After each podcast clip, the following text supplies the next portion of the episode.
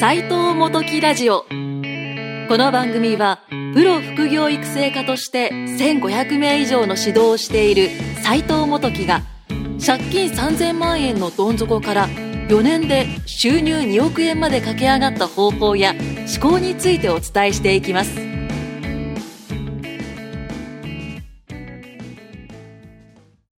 どうも、斉藤元樹です。こんにちは。インタビュアーの伊勢正弘です。今日も始まりました。始まりました。第2回目ですね。第2回目、は斎い。藤元樹ラジオ。はい。第2回目のはい。放送です。はい。第1回目がですね、はい非常にあの、好評でして、あー、なるほど。なんか、コメントで、そうですよね。あのーなるほどみたいな。 来てましたねなんか元木さんらしい本あー質をついたラジオとなってましたね、みたいあーな。あー、でもそうですコね。メントが多かったんですあけど、その中の問い合わせの中で、はい。あの、前回、はい。あの、どの副業をやっても稼げると。はい。言いましでたね。も、そこの部分よりも、肝はそのモチベーションだったりとかう、ん。そういったところのこ、なんか細かいところが最後、うんあの、気になって終わってしまったんですけども、はいはい今はい。回、あの、また新しい題材考えてきまして、はいはいはいはいはい。副業をやるとはい決断したのに、はい。成功しない人の特徴、はいはいはいはいはい。斉藤さんこう、1000名以上こう、はいはいはい副業をやられてる方、はい見てきたと思うんですけど、はい。どういった特徴があるのかなと。でうんそれをどうやったら改善して、どうやったらそれ成功に、副業で稼げるようにうん。なるのかとうん。いうのをはい。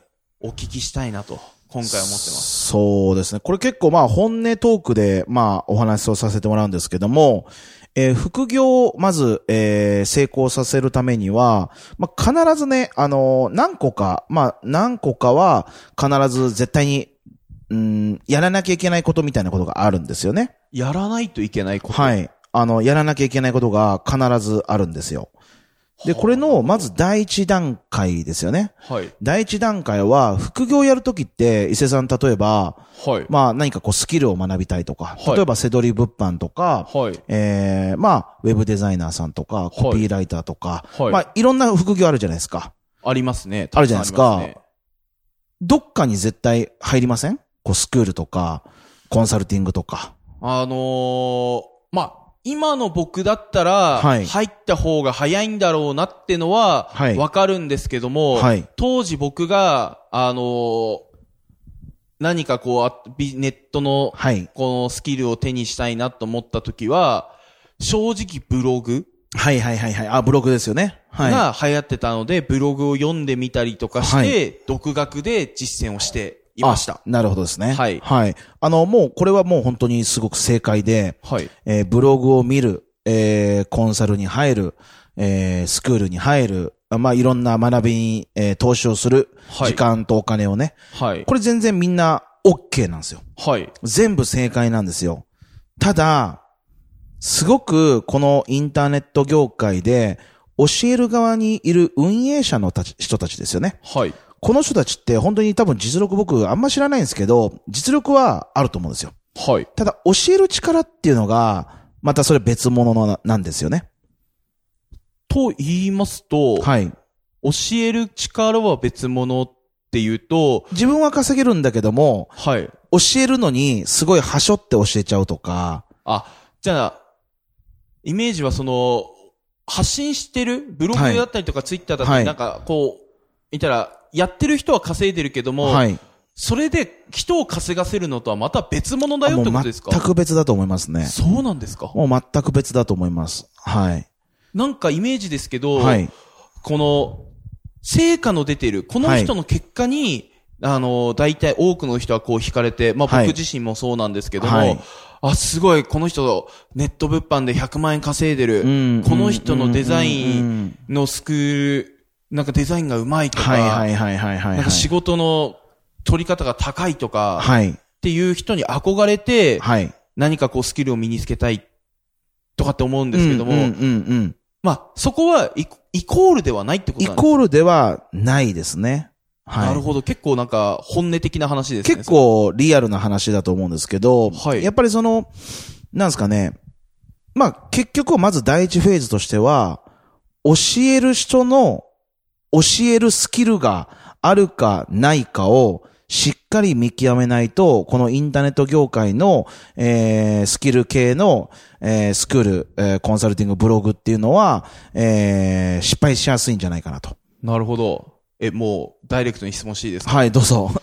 どうやったらその、この人は教えてくれるっていうのが、うんうんその、見極めができるんですかああ、いい質問ですね。あの、うん僕自身がそうな、僕自身がそうなんですけど、僕自身こうツイッターとかインスタグラムとか、まあいろんなものでこう媒体でこう発信、このラジオもそうなんですけども、はい。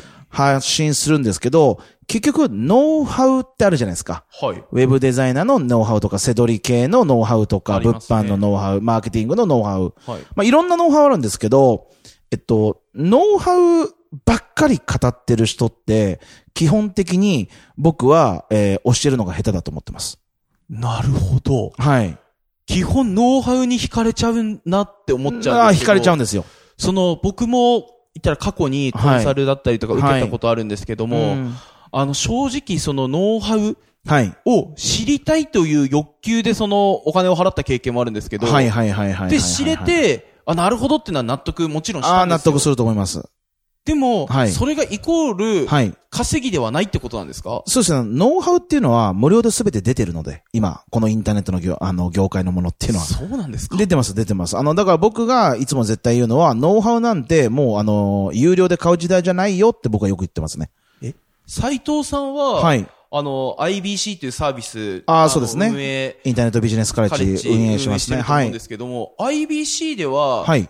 ノウハウは教えてないんですかそれえっ、とね、ノウハウは教えるんですよ。ただ、僕が言うときには、えー、ノウハウなんてどこにでも転がってると。で、僕が教えるのも同じノウハウを教えると。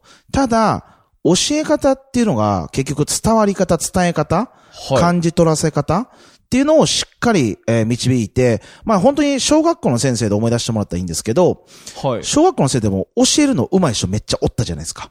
ああ、ちょっと納得しだしましたね。はい。なるほど。名コーチとかいましたよね。やっぱ中学校、高校の時も、クラブ活動で。言いました。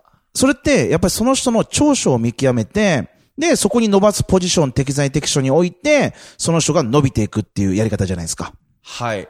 それでいくと、はい僕のなんか経験談で言うならば、はい。なんか中学生の時に、はい。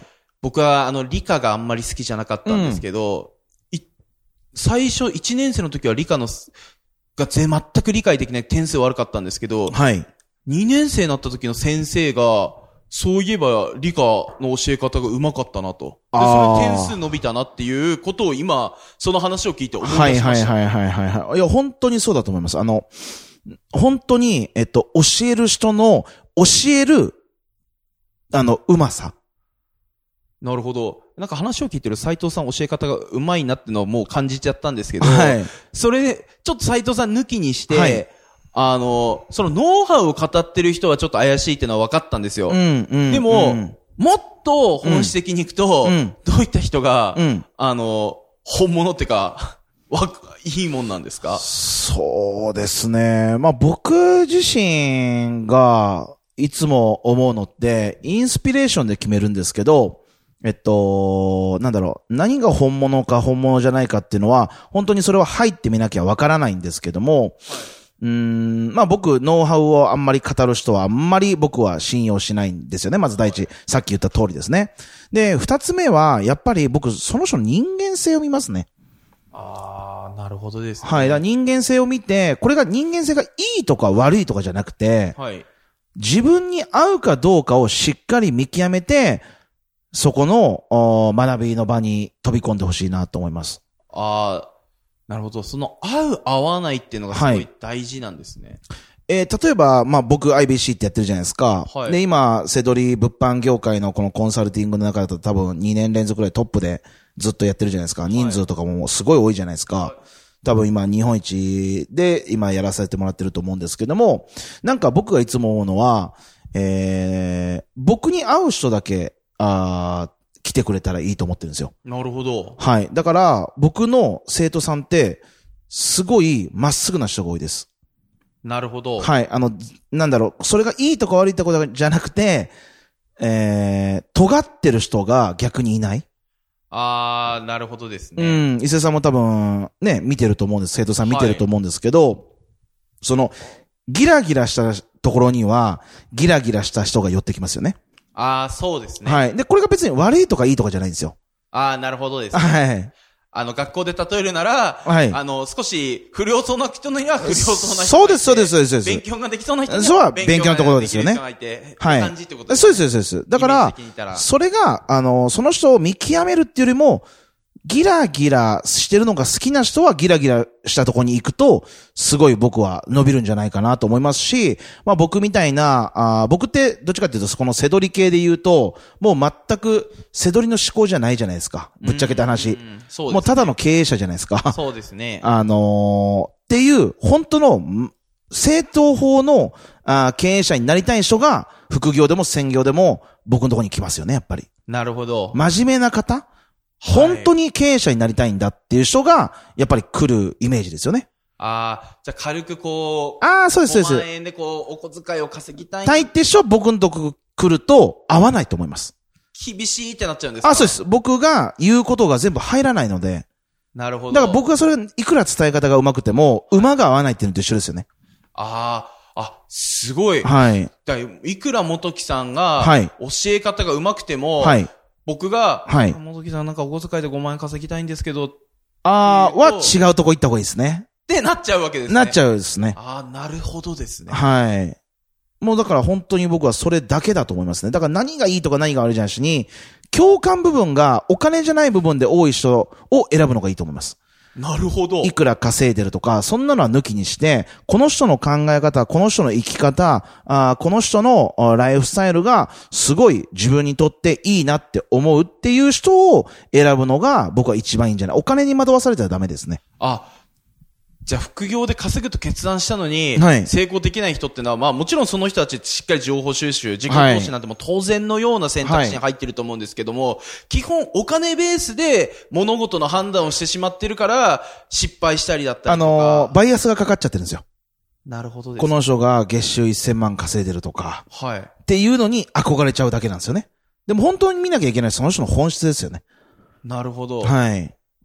なるほどですね。え、ちょっともうちょっと聞きたいんですけど、はいはいはいはい。それは今でいくと、その、教わるということのはい判断材料を一つ教わったんですよ。はい。あと、はい何でこう副業をうん稼ぐと決断したのに挫折していってしまうんですか、まあ僕もこううん経験であるんですよ、うん稼ぎたいなって思ってるんですけど、うんなかなか結果が出ない。はい。伸び悩んでるうん。とかってあるんですよ。はいはいはいはいはいってなはった時に、はいあの、僕当時その、なんとなく続いや時間はかかったんですけど、はい2年とか3年とかやっと継続したから突き抜ける。い。はい。なんか、自分の行きたいところに行きたいんですけど、やっぱ時間がかかってしまったんですよ。はいはいはいはいでも多くはのい。人って、そこでやっぱやめてしまうとかっていうのが多いと思うんですけども、うんはい他にはいどういった選択、はいどういった行動を取る、どういったマインドを持つと、はい。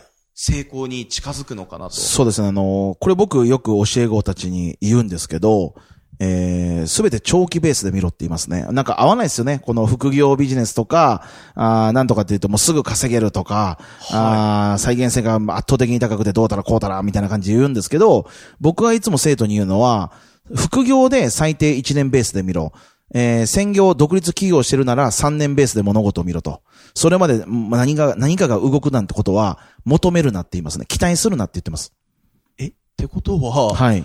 もうセドリ、セドリであれ何でもいいんですけども、副業のスキルを、はい。副業をやりたいなと思ったはい。時には、はいもう何があろうと1年間継続しない、する心がないと、あ、もう逆に言うと、1年後しか収入がちょっとずつ増えないんだなと思ってた方が絶対いいです。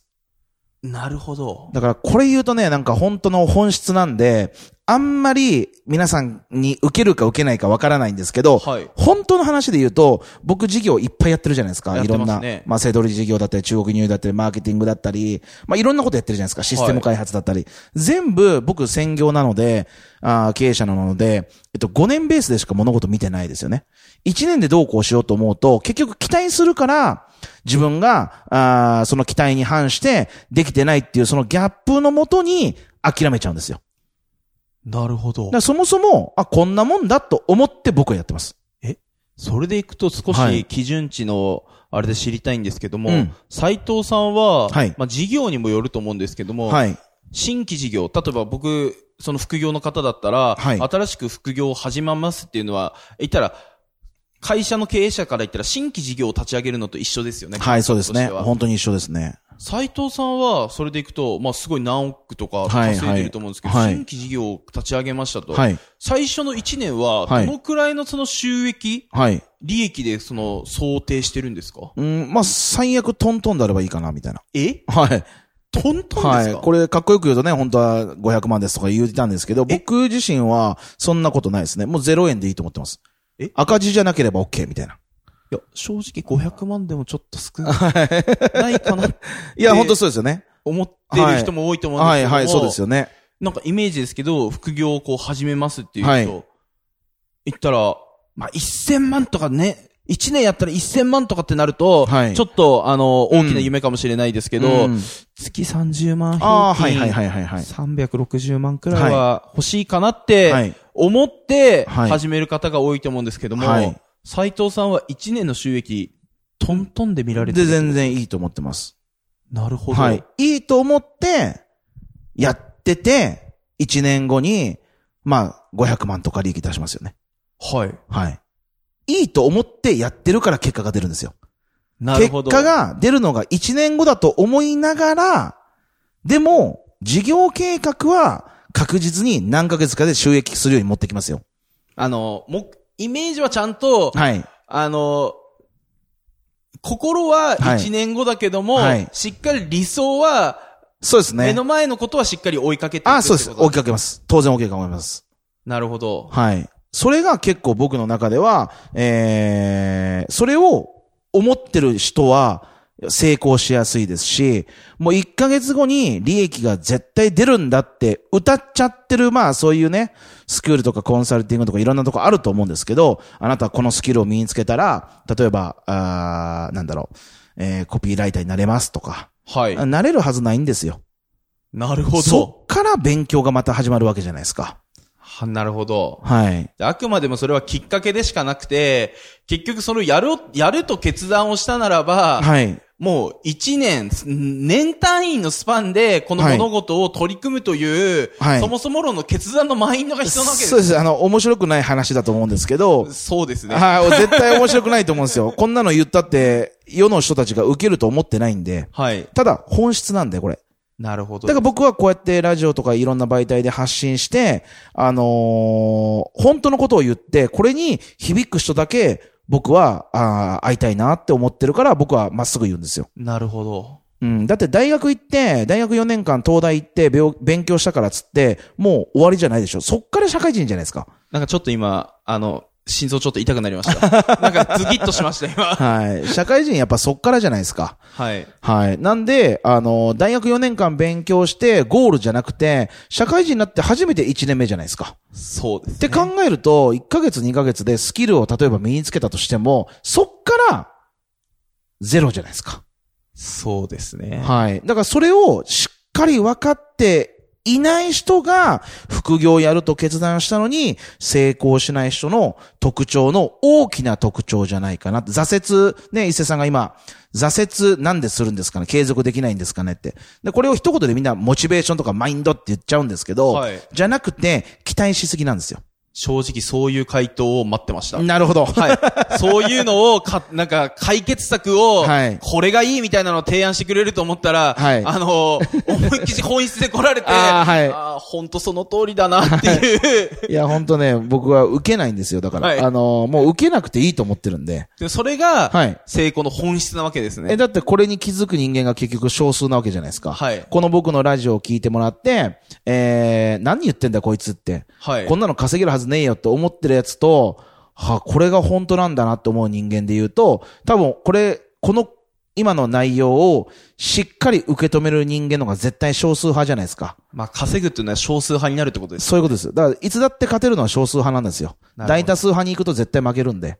なるほどです。はい。だから僕はその少数派の人間だけ響いてくれたらいいなと思って、こうやってラジオやらせてもらってるんですよね。なるほどなんか答えになってるかちょっとわかんないですけ ど、いや、めちゃくちゃいい回答になってると思います。はい多分この今ラジオを聞いてる皆さんも、あの、僕と同じように胸が痛くなってるとか。あのいやいや、そんなことはないんですけどね。はい。あの、本当に、お多くを期待しない。 なるほど。うん。期待はしないけども、確実に前に歩みを進めるってことが、すごい大事なんじゃないかなって。なるほどですね。はい。いや、今回もとんでもない貴重なお話をお聞きすることができました。ありがとうございます。ありがとうございます。じゃあ、そしたら第2回目はこういった形で終わって、はいまた第3回目もありますんで。こんな感じでいいんですかはい僕。大大丈夫じゃないですか なんかすごい結構、素のトークじゃないですか。そうですね。いや、ぜひこれ聞いてる皆さんも、はい今回のお話良かったなと思ったらコメント残すことできるんで、あーそうっすねぜひコメント欄に残して書ほきしいですね込んでいただいて、感想を送ってくださるとすごい嬉しいです。はい。あの、まあ僕も嬉しいでそれがあす。のーもうやりた、ねまたね、あの、いい話できたらいいなと思いますしね。間違いないですね。はい。じゃあ、そろそろお時間ということで、はい。じゃあ、第2回目のラジオ、ありがとうございましたあ。りがとうございました。斉藤元木ラジオをお聞きいただきましてありがとうございました番組紹介文にあるホームページにアクセスしていただくと番組で紹介しきれなかった収入2億円稼ぐ方法や思考についてさらに公開していますぜひご覧ください